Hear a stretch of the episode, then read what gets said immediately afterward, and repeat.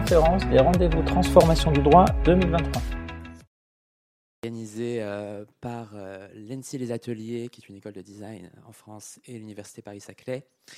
On a la chance d'avoir un très beau panel aujourd'hui sur la question des interfaces algorithmiques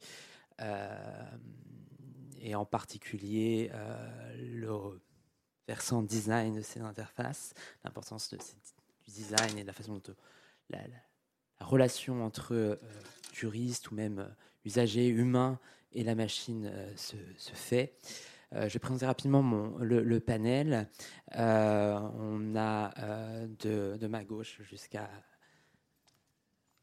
la fin, on a Serge Pajak, qui est maître de conférence en économie, membre du laboratoire RIT, Réseau Innovation, Territoire et Mondialisation, à l'Université Paris-Saclay.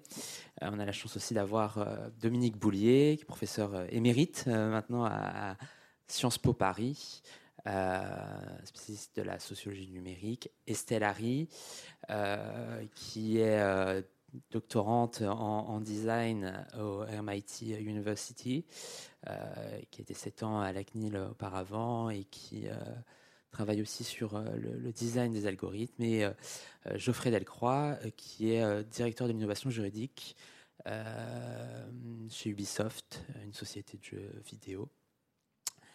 Je vais laisser la parole à Dominique Boullier pour ouvrir ce panel débat. N'hésitez pas, bien sûr, à prendre part au débat, parce que c'est l'idée aussi de ce format, si vous avez des questions. Et puis, on aura de toute façon certains temps d'échange par la suite. Je vous laisse la parole. Merci beaucoup à tous d'être présents et merci à vous d'entamer le débat.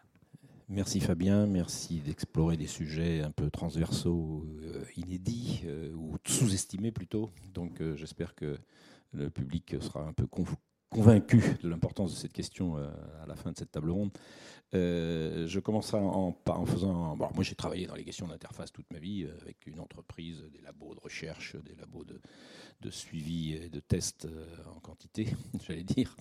Et sur ces questions juridiques, justement, ça pose lui-même cette question-là, mérite justement d'être traduite en question d'interface. Et c'est effectivement cela qui me paraît important. Alors moi, je m'inspire largement depuis très longtemps d'un grand juriste, Lawrence Lessig, qui a écrit en 1999 The Code of... attendez, du coup, je ne sais plus. Non, ça c'est Code des lois, mais le titre de son bouquin, du coup, je ne le sais plus. And Other Laws in Cyberspace. Voilà, c'est ça, le premier. Après, c'était Code 2.0, mais le premier, c'était Code and Other Laws in Cyberspace. Et c'est là où il disait, effectivement, son motto que vous connaissez, qui est effectivement Code is Law, qui est souvent mal interprété. Mais ce qui m'importait, c'était de voir qu'à l'époque, il écrivait ça en 1999, c'était juste après 1996, où l'Internet a basculé dans le monde commercial, hein, avec les mesures prises par la NSF et le gouvernement Clinton pour se débarrasser de l'administration Clinton, pour se débarrasser de la gestion d'Internet et la confier aux opérateurs d'accès à Internet. Et donc cette marchandisation-là était son problème, c'est-à-dire de se dire en réalité on est en train de transformer les règles du marché. Et ça va se faire, et tous les choix d'architecture technique qui se font sont en réalité en train de renforcer tout cela. Sa prédiction est tout à fait vérifiée, on n'a fait que suivre cette voie de façon absolument extraordinaire. Mais il faisait ça en montrant comment le droit, justement, était nécessairement pris en compte, connecté à un ensemble d'autres éléments qui comportaient trois aspects. Le marché, justement, la technique, le code, justement, et aussi la norme, la façon de nous comporter et les régulations sociales spontanées qu'on met en place dans tout groupe, dans toute activité collective. Donc, et il disait bien, quand on bouge l'un, on fait bouger les autres, quoi, hein. Donc, code is law, mais il aurait pu dire aussi market is law par certains côtés, etc. C'est-à-dire que la production de fait de droit est intéressante à étudier et comment elle contraint aussi justement le droit, le marché, la norme à évoluer s'il y a des évolutions techniques notamment. Alors le problème dans la situation dans laquelle nous sommes désormais avec cette permanente innovation, puisqu'on est dans des... Les journalistes veulent toujours parler de révolution, mais alors c'est bien, on peut parler de révolution tous les ans quasiment, parce qu'il y a toujours quelque chose de nouveau, donc le terme est complètement galvaudé. En revanche, ce qu'il veut dire, c'est quand même qu'il y a une déstabilisation constante des acquis et qu'il y a à partir de là nécessité de se réadapter, de réviser ce qui existe, et précisément sur le marché, la loi, la norme, etc., et dans un ensemble d'interrelations importantes. Et c'est pour cela que tous les débats que l'on a actuellement sur l'IA, puisque c'est ça qui fait le sujet actuel de la révolution actuelle, et notamment avec ChatGPT, c'est effectivement la nécessité de les réencastrer, tous ces débats-là, dans le marché, la norme, la loi, etc. Enfin, la loi ou le droit, etc. Donc ça, c'est très important de se dire que toutes les discussions techniques que l'on a doivent être réencastrées là-dedans et en permanence à retrouver tous ces points-là. J'emploie le terme réencastrer, qui est un concept de Polanyi, où il montrait comment l'économie s'est désencastrée du point de vue disciplinaire comme du point de vue idéologique de la société, alors qu'elle est totalement encastrée, et on fait comme s'il y avait des lois économiques, ce qui n'existe absolument pas, parce que ça n'a aucun sens, mais les économistes vivent de cela. Mon collègue me dira le contraire peut-être, mais comme il fait de l'économie comportementale, il est sans doute beaucoup plus malin que les autres. Donc voilà. Donc si vous voulez, et l'important c'est qu'en passant, Lawrence Lessig, lui, il était créateur de droit aussi, innovateur dans le droit, puisqu'il a créé notamment Creative Commons, qui est une façon de traiter le problème des droits d'auteur de façon précisément dans la loi, dans le droit, tout en veillant à ce que ce soit réellement pertinent du point de vue technique, c'est-à-dire dans l'opérationnel du code, si vous voulez. Donc ça, c'est très très important.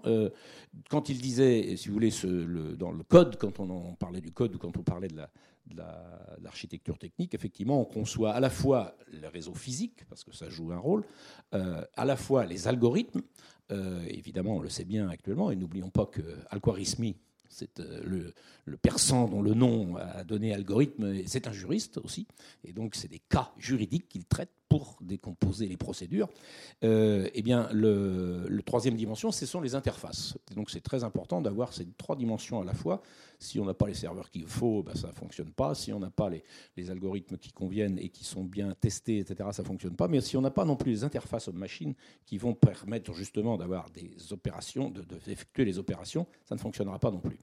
Alors, pourquoi est-ce que c'est du coup très important de mettre l'accent sur cet aspect-là, qui est quelquefois un peu laissé soit à la dernière roue du carrosse? Ça, c'était un peu à mon époque où, effectivement, le design, c'était toujours après, puis on verra bien, les tests, c'est pareil, etc. Bon, les choses ont évolué quand même, parce qu'on a tendance à les mettre quand même dans ce qu'on appelle la user experience, effectivement, de la mettre un peu plus à l'origine de la conception, mais ce n'est pas si évident que ça de prendre en compte les conséquences de chacun des choix qui sont faits dans le design des interfaces, notamment. Et or, c'est très important sur le plan cognitif, parce que moi, mon domaine, c'est les technologies cognitives, justement. C'est le seul accès qui permet à l'utilisateur d'avoir une idée de ce qui se passe dans une boîte noire, comme les machines que l'on a actuellement, si vous voulez. Donc, c'est ce que Dan Norman, avec qui j'ai travaillé pendant des années, le psychologue qui est fameux, qui travaillait sur le design aussi, en ergonomie aussi, il parlait de la nécessité d'accéder au modèle conceptuel. C'est-à-dire qu'on ne demande pas aux gens de comprendre exactement tout ce qui se passe dans le système, mais d'accéder au modèle conceptuel. Donc, c'est-à-dire une forme d'abstraction, mais qui vous permet de dire « Ah, je vois à peu près les principes de ce qui se passe ». Et du point de vue de l'appropriation, puisque c'était toujours notre point de vue quand on développe des interfaces, etc., d'essayer de faire en sorte que les utilisateurs s'approprient ces systèmes, eh bien c'est important, ça permet justement de se dire on comprend un peu mieux ce qui se passe. Alors vous voyez bien qu'on est dans un problème contemporain très important, qui est le fait qu'en réalité les IA, et en particulier les IA génératives, sont de plus en plus opaques. Vous voyez, donc dégager le modèle conceptuel, même les concepteurs ne sont pas toujours capables de le faire. Puisque précisément, quand vous êtes à des milliards de paramètres, avec des connexions entre couches de neurones extraordinaires, vous n'arrivez même plus à savoir exactement comment se sont faites des pondérations, etc. Et là, il y a un vrai problème qui nécessite du coup des corpus toujours plus vastes, etc. et qui crée des effets statistiques où les réponses qu'on vous donne, effectivement, aboutissent à une forme de moyennisation. C'est-à-dire que vous, à partir de probabilités, ben, effectivement, vous vous retrouvez à engendrer la phrase probable, la plus probable, et finalement, tout le monde finit par se satisfaire de cela, et on est donc dans une aubaine où on a zéro créativité. Si vous utilisez des IA génératives, ne vous attendez pas à ce qu'elles génèrent de la créativité, sauf si vous êtes malin et vous êtes vous-même créatif pour les rendre, les tordre et les faire un peu plus créatives. C'est possible quand même, mais il faut être assez rusé de ce point de vue-là. Donc vous voyez un petit peu le problème, c'est qu'on se dit finalement pour le droit... Bah, c'est pas très gênant parce que finalement c'est un contrôle de conformité. Alors donc ça, si on travaille sur des corpus de jurisprudence, bon après tout c'est bien, on va rester. Oui, mais ça c'est des certaines situations. On a vraiment certaines situations, on a besoin de ça, si vous voulez. Ça peut renforcer ou aider à explorer la sécurité juridique un peu plus. Mais ça suffit pas. C'est pas que ça l'activité de l'ensemble des professions du droit. C'est aussi quand on a, je sais pas, une stratégie de défense à développer, bah, il faut être aussi créatif d'une certaine façon. Ou bien quand on a à inventer des règlements justement ou du droit sur des domaines nouveaux et on en a sans arrêt tous les jours actuellement. Eh ben, c'est pas ça qui va nous aider. Vous voyez. Donc cette créativité-là, elle n'est pas présente dans ces IA-là. Elles deviennent de plus en plus opaques.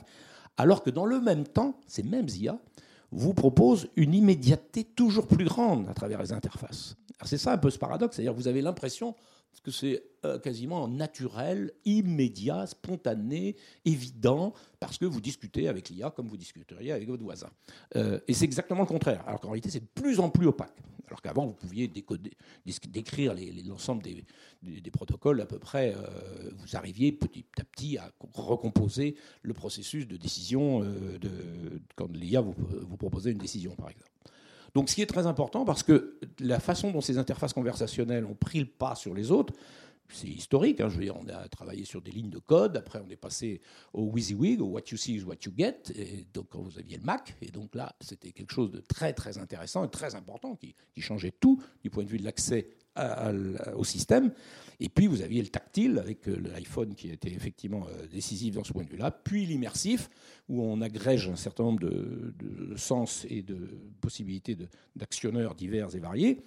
Mais là, le conversationnel, il est assez facile à mettre en place et apparemment très accessible à n'importe qui.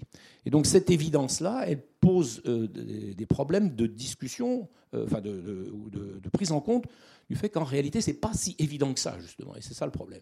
Donc quand on a des IA, des interfaces comme celle-là, il faut bien voir qu'elles jouent un rôle pour orienter notre attention, pour l'orienter de fait, même si vous ne vous en rendez pas compte, ça propose ce qu'on appelle des affordances, donc des choses qui vous permettent d'agir. Hein, c'est Gibson qui avait proposé ce terme-là, mais ça vous permet et ça vous oriente de fait. Quoi, hein, c'est une poignée de porte, bah, ça vous oriente, vous allez avoir tendance à plutôt appuyer. Vous pouvez éventuellement ne pas considérer qu'on va appuyer dessus, donc vous pouvez pousser, tirer, mais ça ne va peut-être pas suffire. Mais le design lui-même, justement, vous aide à anticiper sur le fait que c'est possible. Donc une interface conversationnelle vous met dans la position où vous pouvez poser n'importe quelle question et il y aura des réponses. Mais de fait, ça crée une forme d'orientation des choix sans que vous le vouliez, ce que la captologie a très bien compris. Donc la captologie, c'est un courant de sciences cognitives qui a exploité tous les travaux qu'on faisait, nous, du point de vue justement de la facilitation, de l'appropriation des technologies. B.J. Fox à Stanford, à partir des années 2010, a lui orienté ça pour capter les utilisateurs et l'attention des utilisateurs dans les plateformes. Alors, vous voyez qu'il y a deux façons d'utiliser toute cette connaissance de la relation et ce design de la relation à travers l'interface machine. Il peut être orienté de façon très différente, pour des finalités très différentes. Donc, c'est très important d'être vigilant là-dessus. Si vous voulez capter quelqu'un et lui pomper toutes les données que vous voulez et puis faire en sorte qu'il ne sorte pas de votre système, eh bien, il y a des façons de faire. Elon Musk a inventé un nouveau truc hier, là, qui consistait à ne plus mettre les titres des journaux, vous voyez, sur les tweets. Hein. Donc quand vous citez un journal, vous n'avez que la photo, et puis petite mention, lemonde.fr, etc. Mais vous n'avez plus les titres. Comme ça, il veut vous garder sur la plateforme. Et en plus, ça lui permet de ne pas payer les droits aux autres médias, évidemment. Donc vous voyez un petit peu la manœuvre. Donc le problème, c'est que dans cette captologie-là, on facilite avant tout le fait que vous ne preniez plus de décision. C'est exactement ce qui se passe avec le one-click sur Amazon, hein, qui pose des problèmes juridiques quand même importants. C'est-à-dire qu'on a effectivement le consentement éclairé, il a disparu dans l'affaire. Le design ici est fait pour vous faire réagir et court-circuiter tous les éléments cognitifs qui vous engageraient dans une résolution de problème qui, sur le plan cognitif, est un peu plus lourde, évidemment, que selon la réaction en disant « je veux ça, tac, je clique, je l'achète, et puis je le reçois, et puis comme ça ne me plaît pas, je le renvoie ». c'est pas grave. Donc les gens ont pris l'habitude maintenant d'acheter, de renvoyer, et puis ça vous fait un cycle écologiquement catastrophique et juridiquement très contestable, vous voyez. Mais c'est le design aussi qui favorise ça. Vous avez l'achat d'un clic, ping, c'est bon. Et ça, c'est vraiment absolument magnifique de ce point de vue-là. Donc on est finalement dans une situation où, si on ne prend pas garde à la façon dont sont designées les interfaces, eh bien on favorise typiquement cette captation par des plateformes d'une part, et d'autre part par le fait qu'on va petit à petit nous donner des réponses. C'est ça le principe même des interfaces des IA génératives, comme c'était le cas de Google. Google qui, de fait, est devenu un moteur de réponse, ne l'oublions pas. C'est-à-dire qu'en ligne, comme là, le design joue aussi, hein, dans la ligne de base, le position zéro sur les réponses, eh bien, vous avez une réponse que Google est allé chercher, à composer, etc., de plus en plus en texte complet, etc. Et pourquoi est-ce que vous iriez chercher ailleurs ? Alors que c'était supposé être un moteur de recherche qui vous incite à aller chercher, en réalité, il vous donne la réponse. Donc vous voyez que là, ce principe-là, il est désormais développé massivement dans les IA génératives, où vous posez n'importe quelle question et on vous donne une réponse. S'il n'y a pas de réponse dans le générable par les statistiques, eh bien on en invente une, puisque les ChatGPT vous inventent des choses. Voilà. Donc vous voyez, alors, d'où l'importance du fait que l'interface et l'obligation de rendre une réponse à l'utilisateur devient un impératif tel qu'on est prêt, y compris, à inventer quelque chose pour boucher les trous et faire comme si on avait toute la connaissance et qu'il n'y avait pas de questions à se poser. Alors qu'une méthode qu'on pourrait dire un peu plus maïotique et intelligente, et qui vous fait chercher, vous consisterait à dire bah, « moi je ne trouve pas, est-ce que vous pensez quelle est exactement la question que vous voulez poser, comment est-ce qu'on pourrait la reposer, etc. » Donc on a une assistance à la recherche, au questionnement, et ça c'est des qualités qui sont présentes dans l'interface, dans le design lui-même, qui de fait ont des effets cognitifs et globalement, j'allais dire, sur le système de connaissances sociaux, disons, qui est vraiment très très important. On a un effet de totalité où on dit il n'y a pas de questionnement important et finalement on est prêt à vivre dans un monde où on a des réponses, y compris si elles sont fake. Alors vous voyez, le problème c'est que quand on se met à utiliser ce genre d'environnement dans le droit, on se dit dans le monde de la communication, c'est pas de problème, de toute façon personne ne lit ce que les gens écrivent. Et puis, c'est des robots qui les lisent, et puis ça fait des statistiques, qui sont, etc. Donc, tout ça, ça tourne dans un monde à lui-même. Dans le droit, c'est pas faux. Personne, un utilisateur ordinaire du droit, ne va pas lire tous les attendus de tout, etc. D'accord, c'est vrai. Sauf que juridiquement, c'est très important qu'ils soient présents et qu'ils peuvent servir à un moment ou à un autre. Donc, il y a un principe de sécurité qui fait que vous ne pouvez pas vous permettre, même dans du texte qui n'est pas lu, vous ne pouvez pas vous permettre de dire n'importe quoi. Et donc là, il y a un problème très important autour de cela qui suppose de réintroduire des modalités d'appropriation de tout cela pour reprendre la main là-dessus et de se réapproprier effectivement l'impératif de contrôle des façons de poser les questions, d'avancer dans un raisonnement, etc. et de valider les sources, chose qui n'existe plus dans les IA génératives. Donc ça, c'est effectivement très important. Du coup, les experts métiers dans cette boucle-là doivent rester très, très importants. Et c'est cette boucle-là que j'appelle, moi, le design organisationnel, qui est très important, parce que c'est du design à travers les interfaces, mais il faut que l'organisation autour soit aussi repensée, mais pas pensée en disant « laissez tomber tout ce que vous faisiez avant ». Non, faites plier la technique pour qu'elle s'insère dans vos procédures, qui pour certaines sont peut-être obsolètes, bon, c'est intéressant de les réviser, mais pour beaucoup ont aussi de bonnes raisons d'être.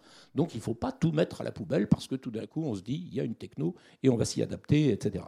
Donc ce principe d'aller plutôt vers des boîtes blanches que vers des boîtes noires, alors il y a des IA qu'on appelle des boîtes blanches, il y a une tendance dans la programmation à favoriser cela, et il y a un vrai débat entre les développeurs, entre les data scientists, donc c'est très très important de prendre part à ce débat-là et d'aller jusqu'à la façon dont le design est mis en œuvre.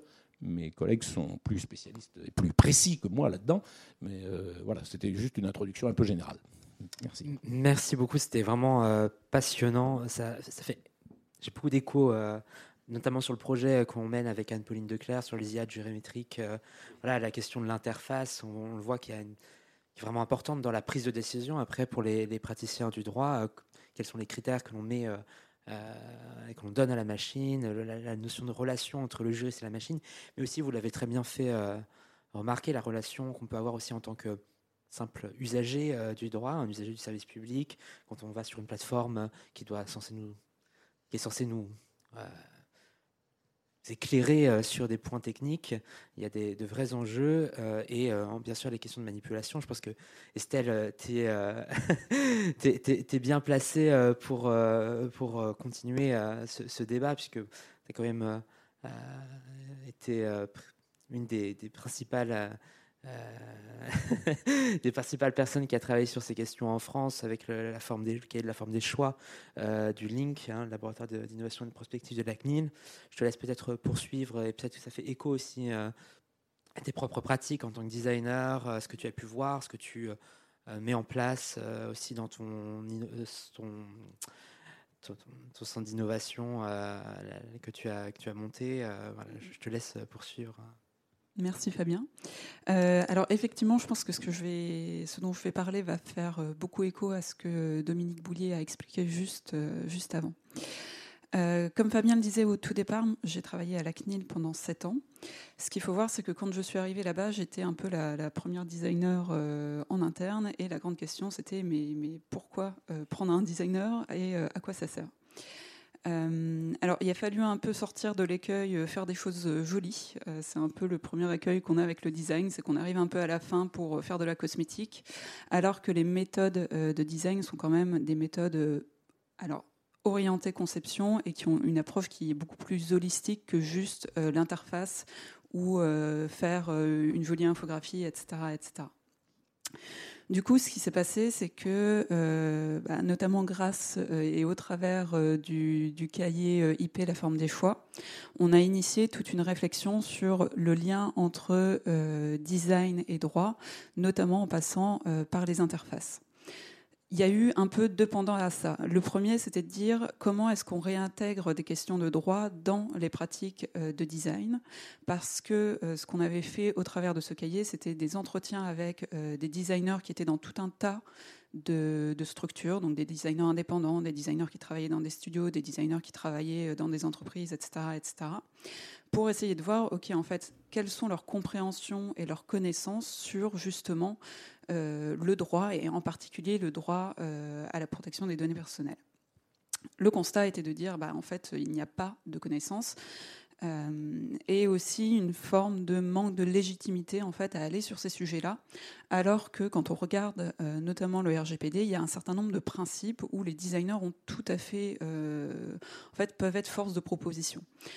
Si je les nomme rapidement, ça va être l'information, consentement et puis l'exercice des droits.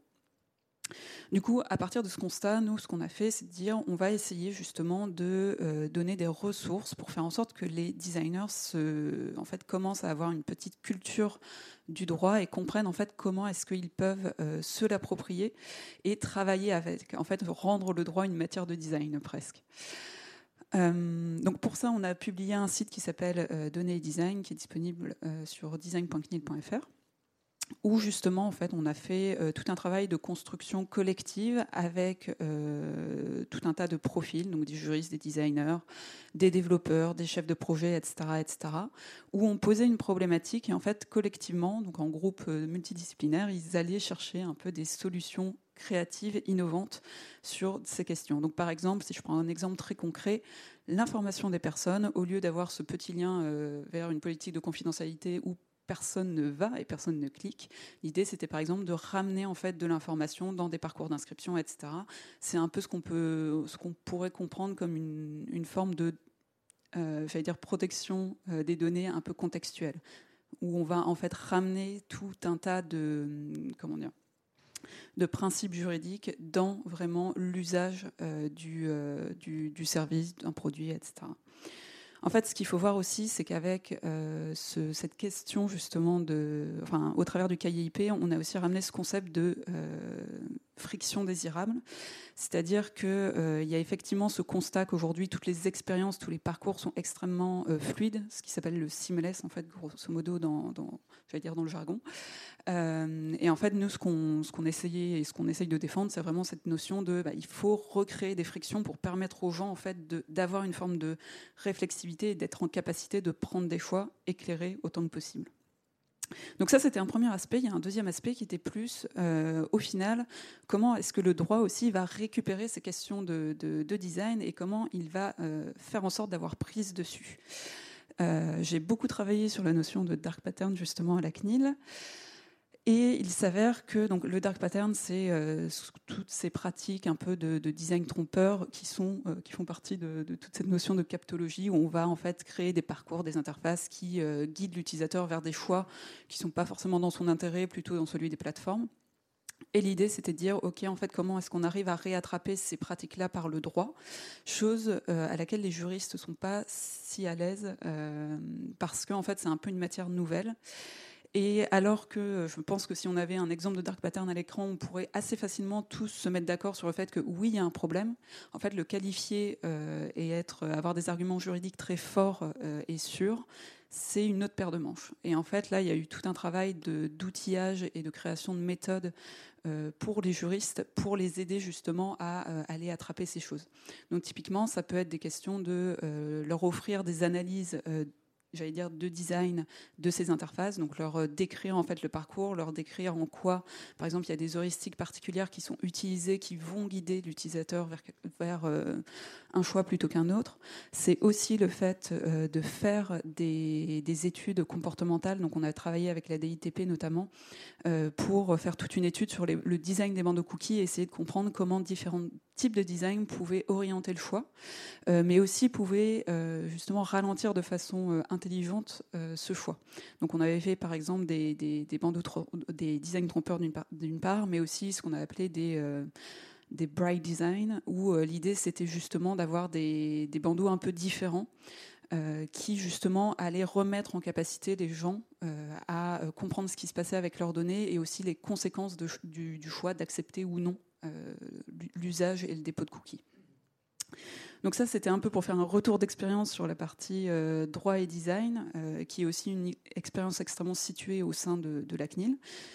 Et néanmoins, là, actuellement, effectivement, au travers de mon travail de recherche, je m'intéresse beaucoup plus aux questions d'IA et justement les questions d'interfaces liées. Alors déjà, je pense qu'il y a un premier sujet en lien, si je continue sur cette notion de régulation des interfaces, je perçois un peu un questionnement sur, sur certaines promesses qui sont un peu sous-jacentes à, on va dire, ce qu'on appelle l'intelligence artificielle, qui est un terme un peu fourre-tout. Mais quoi qu'il en soit, il y a un peu cette promesse de dire « Ah oui, maintenant, en fait, les interfaces, on va les personnaliser en permanence, en temps réel. Chaque personne aura sa propre interface. » L'idée étant de dire, en fait, comme on peut récupérer un peu les données d'usage, c'est-à-dire où est-ce que clique la personne, etc., etc., on va pouvoir faire évoluer l'interface, par exemple, un menu où on va enlever une option, la mettre à un second niveau, etc., etc. Alors déjà, je trouve que d'un point de vue usage, ça peut déjà poser pas mal de difficultés pour les usagers si on a des choses qui évoluent en permanence. En fait, comment on s'assure que l'évolution soit toujours comprise et utilisable pour la personne, ça c'est déjà un premier point un peu, design interface. Mais après aussi, je pense qu'il y a potentiellement des risques juridiques. Par exemple, il y a certaines choses qui ne sont pas censées se promener un peu partout. Typiquement, je pense à un lien vers une politique de confidentialité, c'est censé être facilement accessible. Si ce lien commence à se promener un peu partout, on peut commencer à se poser des questions. Pareil, par exemple, pour un paramétrage de ses préférences, d'un consentement, etc. Si les choses ne sont pas facilement trouvables et qu'on n'arrête pas de changer les parcours et tout, ça devient à peu près impossible. Donc potentiellement, il y aura des risques juridiques, je pense, pour les entreprises de ce point de vue-là, mais se pose aussi la question du côté des régulateurs de comment en fait on prend en compte ces choses et au final, en fait, il y a une question de méthode potentiellement à inventer et à concevoir justement pour réattraper tout ça. La question étant, est-ce que le droit est actuellement capable de saisir tout ça ? Et ensuite, pour finir rapidement, pour moi, il y a aussi deux autres grands points qui sont vraiment en lien avec l'usage de ces technologies. Il y a un point en lien avec la transparence, et là, je vais reboucler avec ce que Dominique Boullier disait sur ces interfaces conversationnelles qui vous donnent des réponses sans sourcing. Actuellement, je travaille avec la DINU sur un modèle de LLM, donc c'est un peu la brique technique sous-jacente à du ChatGPT, etc., où justement l'idée c'est de dire est-ce qu'on peut réussir à générer des réponses administratives suite à des questions de nature administrative, par exemple quelles sont les démarches que je dois faire quand je divorce, etc., etc., enfin tout ce que vous voulez. Le truc, c'est que il y a quand même à cœur de pouvoir sourcer justement les réponses qui peuvent être générées, c'est-à-dire si votre algorithme vous crée une réponse, en fait, sur quoi est-ce qu'il s'appuie. Et là, justement, techniquement, il y a cette capacité d'aller, par exemple, dire bah, cet élément-là, ça vient de telle fiche, par exemple, de servicepublic.fr. Néanmoins, il se pose aussi des questions de, au final, comment est-ce qu'on ramène ça auprès de l'utilisateur ? Et est-ce que juste mettre un peu la footnote un peu à la Wikipédia, est-ce que c'est vraiment suffisant pour faire en sorte que les utilisateurs aient quand même une forme de réflexivité par rapport à la réponse générée et ne fassent pas que du copier-coller, ce genre de choses. Donc ça, c'est des travaux un peu en cours. Et il y a aussi un autre point qui me paraît extrêmement important et qui devient un peu plus macro aussi, c'est le lien entre ces outils-là qui sont effectivement des formes d'automatisation et les formes de travail associées. C'est-à-dire qu'il y a un peu en ce moment le bruit qui court du remplacement de toutes les professions par l'IA. À titre personnel, je suis quand même assez sceptique dans le sens où quand on travaille concrètement dedans, on se rend compte qu'il y a plein de choses qui ne sont pas si fluides, c'est pas si magique en fait comme technologie. Par contre, à mon sens, il y a quand même des gros sujets de déplacement du travail et de qu'est-ce qu'il se passe en fait si au final on ne fait plus que cliquer sur des boutons pour valider par exemple la prédiction d'une IA.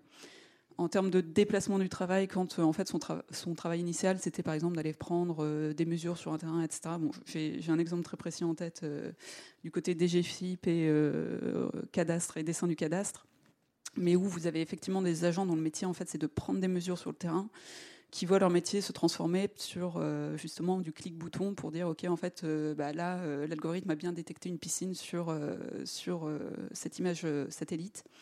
Il y a quand même un certain changement dans le travail, dans la nature du travail, qui n'est pas forcément désiré ou désirable.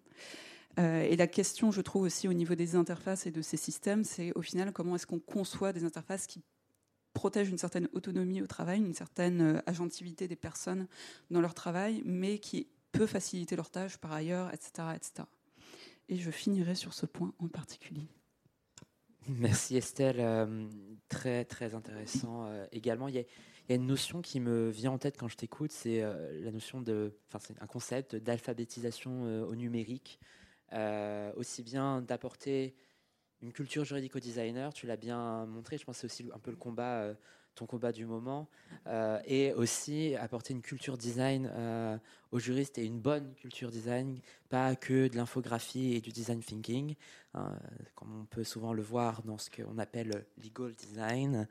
Il y a d'autres voies aussi pour cette notion de design dans nos milieux juridiques. Donc c'est vraiment cette notion qui me vient en tête. En fait, c'est une démystification presque de la notion d'interface, d'IA aussi. Je pense que c'est d'ailleurs sur quoi Serge va insister, en particulier aussi sur le public étudiant, on doit former les nouvelles générations de juristes, et comme tu l'as fait remarquer, une nouvelle forme de travail, de collaboration entre humains et machines, entre juristes, ingénieurs, designers.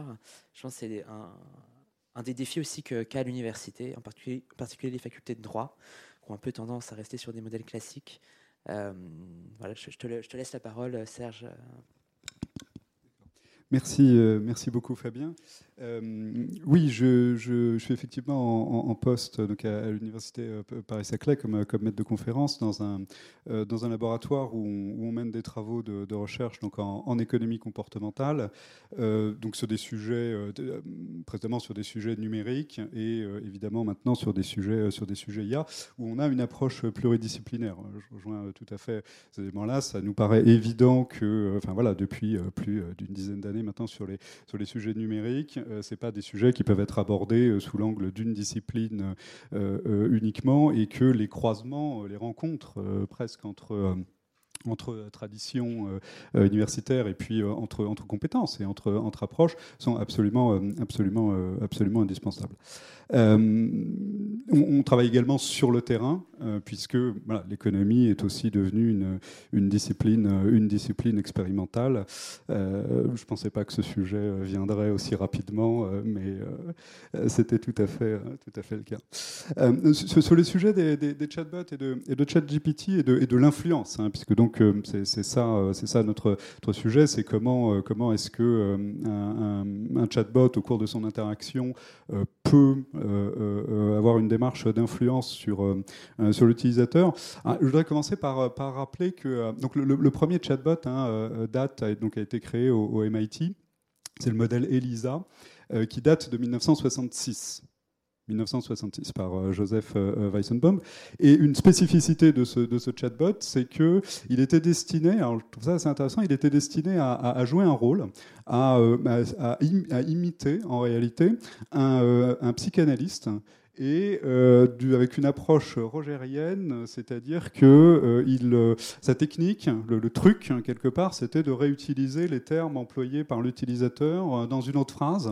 Mais comme il réutilisait les termes propres de l'utilisateur, eh bien, ça captait son attention et ça avait une influence particulière. Alors, il me semble que déjà là, on a quelque part beaucoup de choses, y compris les dérives potentielles, à la fois en fait, les aspects positifs d'une interaction avec un chatbot qui peut être quelque chose de très fort, mais aussi, voilà, dès le départ, la démarche consiste aussi pour ce chatbot à prendre l'ascendant sur l'utilisateur.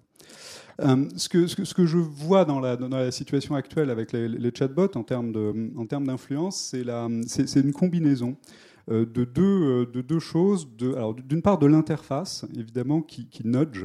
Alors, j'utilise le terme en économie, on parle de nudge pour parler d'une influence sur le choix d'un utilisateur. Alors, c'est un terme qui vient de l'économiste Richard Thaler et Cass Sunstein, qui ont été récompensés pour ça, qui est de plus en plus populaire en termes de politique publique.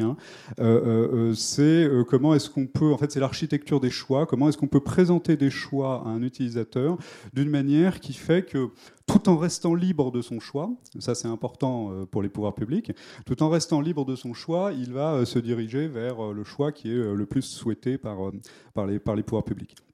Donc il y a des techniques de nudge qui sont multiples et diverses, mais la saillance de l'information, enfin, qu'on retrouve dans une interface, en fait tout à fait partie.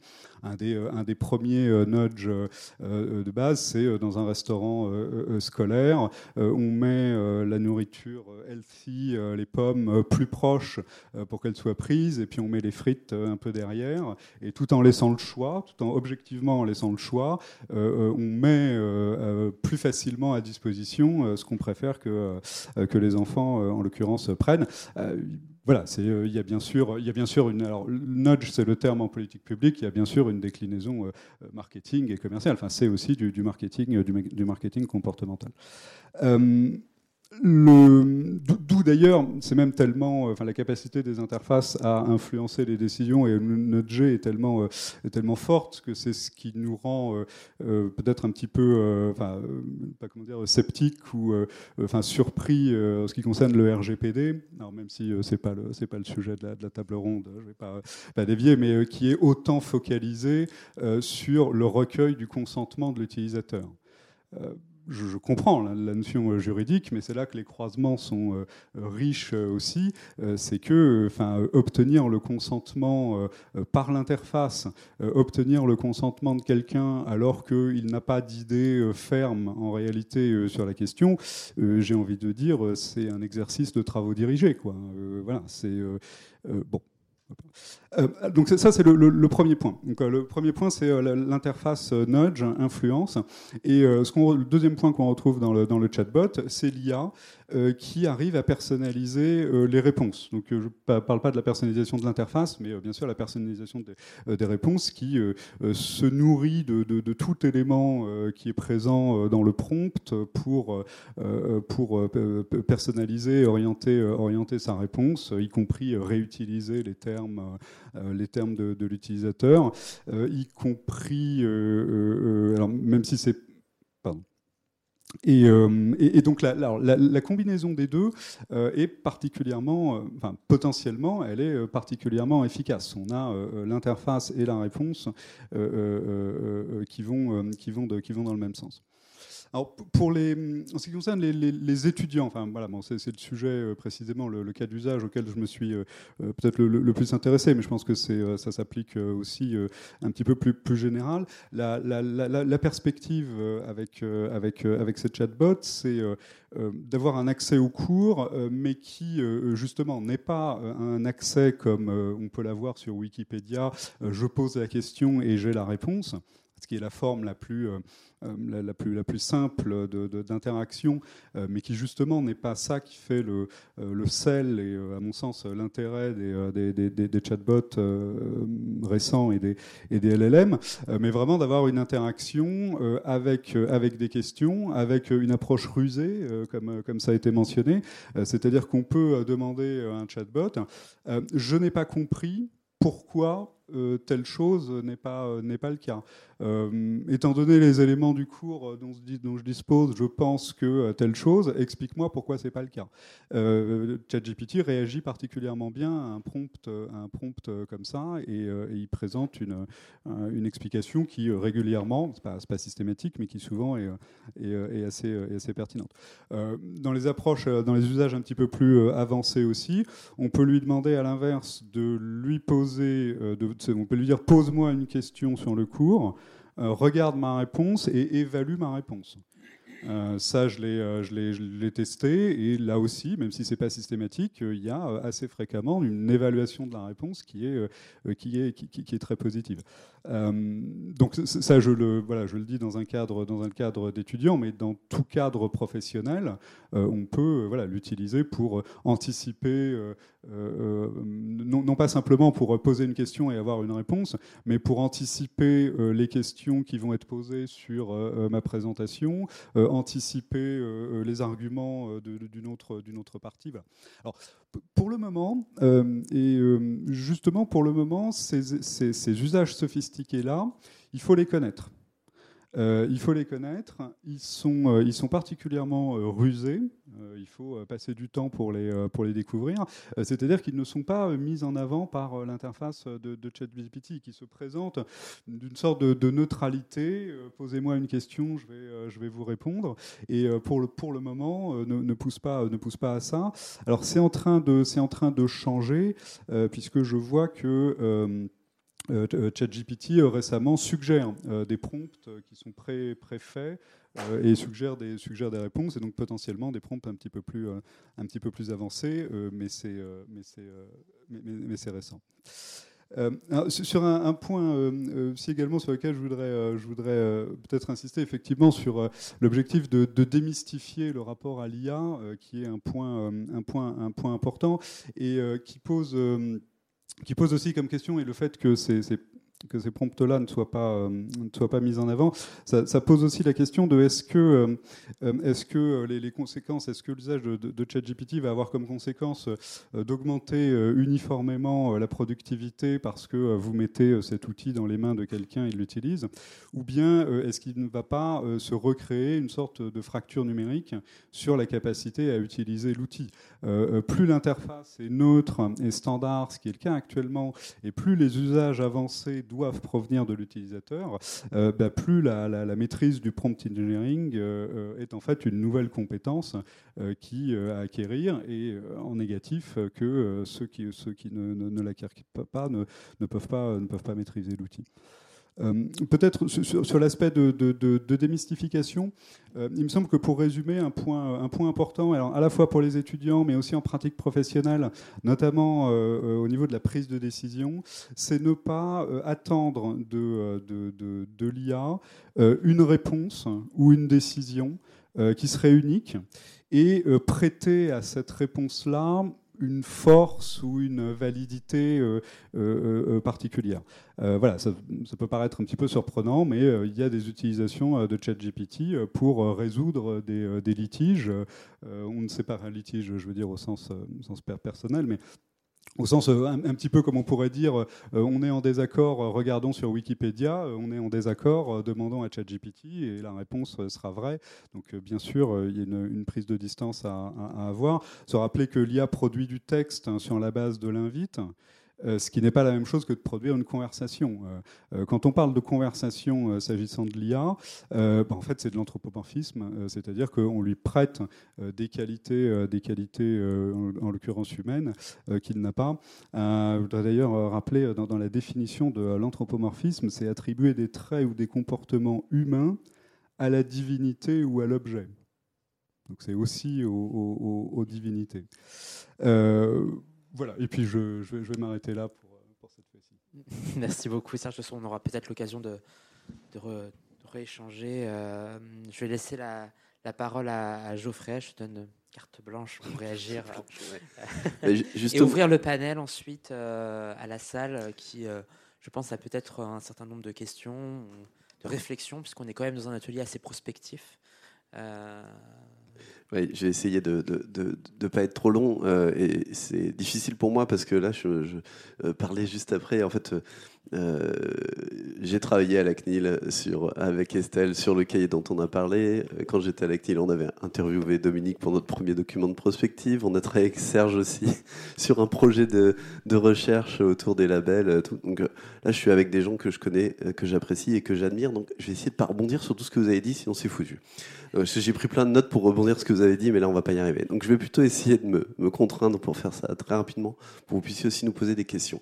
Donc moi, je suis directeur de l'innovation de l'équipe juridique d'Ubisoft, entreprise du jeu vidéo française. Et quand je suis arrivé, l'objectif, c'était d'avoir une équipe qui était capable de porter des projets de transformation et d'exploration pour l'équipe juridique en étant dans l'équipe juridique avec des profils non juridiques. Et j'ai la chance d'avoir dans mon équipe un designer, un développeur. Et donc, on a cette capacité et à aller chercher, comme ça a été dit, en particulier le design, non pas seulement comme quelque chose qui arrive en fin de course pour faire de la facilitation graphique ou du langage clair, des choses comme ça, mais comme quelque chose qu'on intègre à un process de réflexion, de conception, et aussi au plan organisationnel. Bon, voilà.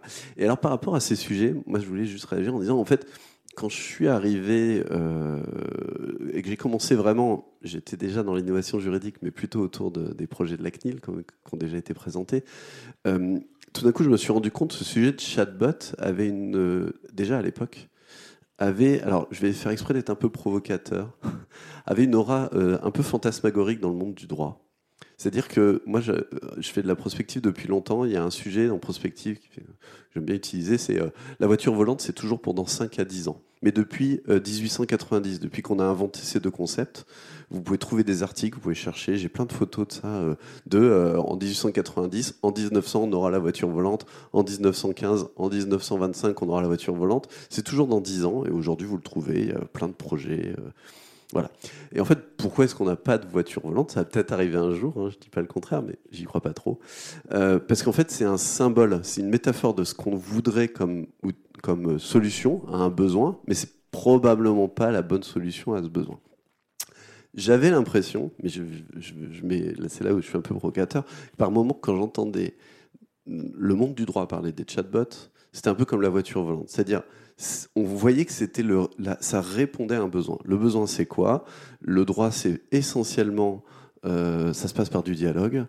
Comme le disent les opérationnels, la réponse préférée des jurys, c'est « ça dépend ». Parce que, justement, derrière, il y a d'autres questions. Et donc, c'est logique de se dire, si je veux pas passer mes journées à faire des questions-réponses avec mes opérationnels, voilà, bah, c'est un chatbot qu'il faut. Et donc, voilà. Il y a plein de chatbots dans le monde du droit, il y a des choses qui marchent très bien, soyons honnêtes aussi, il y a des choses qui ne marchent pas du tout. Et en fait, en bonne partie pour cette raison-là, c'est que c'était largement un espèce de fantasme technologique. Ça ne veut pas dire que ce soit toujours le cas aujourd'hui, parce que ces outils dont on parle là, c'est vrai qu'ils rajoutent quelque chose de différent. D'abord, le fait qu'ils arrivent à fonctionner avec des données qui sont peut-être moins complètes que ce qu'on était obligé de faire avant, des données on va dire, taguées, de bonne qualité, ce que le monde du droit n'est pas forcément génialement capable de produire. Donc ça, c'est déjà une premier problème, entre guillemets, qui est peut-être résolu.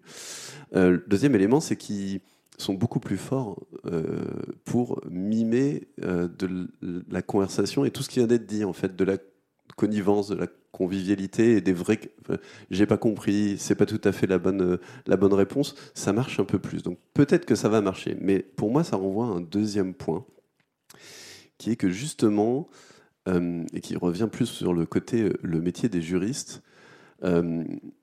Comment on se positionne par rapport au rôle des juristes et à leur travail, et justement par rapport à ce côté, bah, en fait, si on machinise dans l'esprit le travail des juristes et qu'on rajoute par-dessus de la technologie, bah, tout ce qu'on a fait, c'est rendre l'humain redondant dans le système. Et en vrai, on se dirige vers un avenir qui n'est pas forcément extrêmement joyeux. Et ça explique pourquoi, sincèrement, il y a un peu d'inquiétude autour de ces enjeux-là. Et en fait, quand on préparait cette discussion, le mot de convivialité est sorti, et je me suis rappelé qu'il y a quelques temps, on m'a demandé d'écrire un document pour un éditeur juridique très traditionnel, on m'a demandé d'écrire un document dont le titre c'était « Outiller les tâches récurrentes des juristes ». Et j'ai produit ce qu'on m'a demandé. Et puis, j'étais mal à l'aise quand même avec une partie de ce que j'avais fait. Et donc, en bon élève de Sciences Po, j'ai mis une citation pour faire le malin dans l'introduction. Cette citation, c'est une citation d'Ivan Illich, du livre sur la convivialité, qui dit « Convivial est la société où l'homme contrôle l'outil ». Alors, il y a deux raisons pour lesquelles j'ai fait ça. Un, c'est pour faire le malin, effectivement, parce que c'est probablement pas une très bonne utilisation de cette citation. Mais en fait, c'est parce que pour moi, il y a un vrai enjeu à ce qu'on se pose la question de, quand on parle d'outils, est-ce qu'on est en train de dire « j'outille les juristes » ou est-ce que je transforme les juristes en outils et finalement je mets de la technologie par-dessus, mais à la sortie, la qualité de vie au travail ou pire, elle n'est pas très élevée. Et je pense que sur l'IA, c'est vraiment un enjeu qui est extrêmement important. Donc nous, on est aussi là-dedans. C'est-à-dire que moi et mon équipe, on pilote la réflexion autour de l'intégration de l'intelligence artificielle dans le métier des juristes. Mais la première chose qu'on fait, c'est de se poser avec les juristes, de parler du sujet, de comprendre où ils en sont par rapport à ce sujet, parce que comme tous les 2 minutes on nous explique que ça va détruire l'humanité ou que ça va résoudre tous les problèmes, c'est compliqué de se positionner. Et donc voilà, je pense que, et je vais m'arrêter là parce que je pense que qu'on a quand même un peu le temps de parler, mais il y a un vrai enjeu à ce que ce sujet ne soit pas encore un sujet sur lequel le rapport conflictuel du monde du droit à l'innovation, aux technologies, aboutissent à des catastrophes, quoi. Parce que je pense que sinon, on va avoir vraiment des choses qui vont être assez dramatiques, avec des discours qui vont aboutir à un discours de remplacement, hein, dont on a déjà parlé. Et je voudrais conclure sur un petit point, parce que c'est ce que Dominique a dit tout à l'heure qui m'y a fait penser. Le mot algorithme, il vient d'un juriste. Le mot innovation, il vient du monde du droit, puisque techniquement, c'est quelque chose qui a été inventé par rapport à... Il y a toujours la novation qui existe, d'ailleurs, dans un domaine du droit, je ne sais plus lequel. Le mot de nudge a été inventé par un économiste Thaler, mais aussi par Cass Sunstein, qui est un juriste. Et le mot convivialité, il a été inventé par un juriste, figurez-vous. C'est un néologisme qui a été créé par Brillat Savarin. Alors, pour parler pas vraiment de droit, mais c'était un juriste, Brillat Savarin, donc c'était pour parler de gastronomie, c'était peut-être un petit peu plus sympa, mais quand même. Donc je pense que c'est pas que pour faire le mec sympa, parce que je suis en entreprise et tout, mais je veux dire, cet enjeu de se poser la question de comment ces technologies s'intègrent au fait de donner plus de sens au travail des juristes, c'est vraiment extrêmement important, et honnêtement, bon, on peut relancer la discussion, mais il faut reconnaître que les outils, comme ils sont poussés aujourd'hui, et en particulier avec certaines entreprises dont on a déjà parlé, on n'est pas nécessairement dans cette direction. Ah oui, quand même, juste une dernière réaction aussi, et donc, parce que c'est ce que Serge a évoqué aussi tout à l'heure, effectivement, nous, une des analyses, mais on est loin d'être les seuls à la faire, c'est que si on veut utiliser ces outils, il y a un enjeu de comprendre comment les interroger, c'est pas simple du tout. Le prompt engineering, je ne sais pas si en fait c'est quelque chose qui va rester si longtemps nécessaire, parce qu'il y aura probablement des interfaces justement qui travailleront ça, mais c'est vraiment un des éléments qu'on est en train d'essayer d'explorer, c'est-à-dire si on identifie des cas d'usage dans le monde du droit, d'abord il faut choisir les bons, et derrière il y a probablement ce qu'on va je vous livre juste ça, proposer aux juristes, c'est en fait on va leur proposer des... pas des petits tutos, mais des petits parcours pour construire le prompt qui va bien pour un cas d'usage, parce qu'effectivement, on détecte, nous, une différence de qualité extrêmement forte dans le résultat potentiel selon la manière dont on va formuler les questions et engager ce dialogue qui n'en est pas un, comme on l'a dit tout à l'heure. Merci beaucoup Geoffrey, je pense qu'on va pouvoir prendre des questions, mais je fais juste une micro-incise pour dire qu'on a commencé à pousser ces réflexions, ces débats au sein d'un groupe de recherche commun ENS Paris-Saclay, Université Paris-Saclay, donc de juristes, de designers à l'ENS et de l'ENSCI, accompagnés d'un dispositif d'enseignement pour aussi développer cette vision transformative qu'a le design, et que ce ne soit pas simplement un outil, la cerise sur le gâteau ou la poudre de perlimpapin qu'on peut avoir dans les directions, c'est qu'il y ait une vraie démarche et une vraie place qu'on peut avoir, on peut trouver au design dans les directions juridiques, dans les services publics. Et donc, on a poussé ces réflexions, et notamment les interfaces, qui est le premier projet, le premier... chantier, on va dire, qu'on commençait à explorer depuis quelques semaines. Merci beaucoup. Une conférence des rendez-vous transformation du droit 2023.